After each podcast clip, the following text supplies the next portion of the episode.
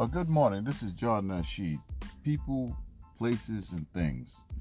Uh, this morning I'm sitting outside of the supermarket watching people going to and fro, buying food and the necessary requirements for their livelihood. You know, this is a very important thing to have food because food sustains life.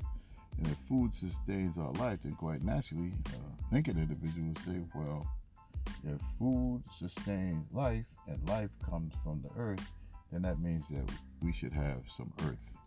Especially if we're not a established people. You know, we complain a lot about racism and many other different things, and we depend on, you know, our government for our needs, etc.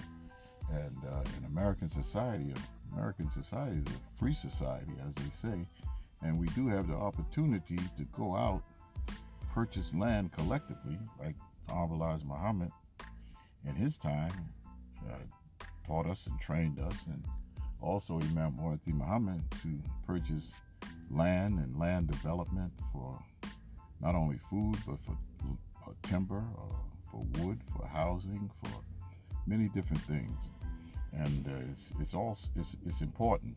It's very important, and uh, to sustain our livelihood Actually, when you plant a seed, the seed gives you back so much uh, from its essence, so much that there's enough for you and your family for the giveaway in charity to your neighbors, etc.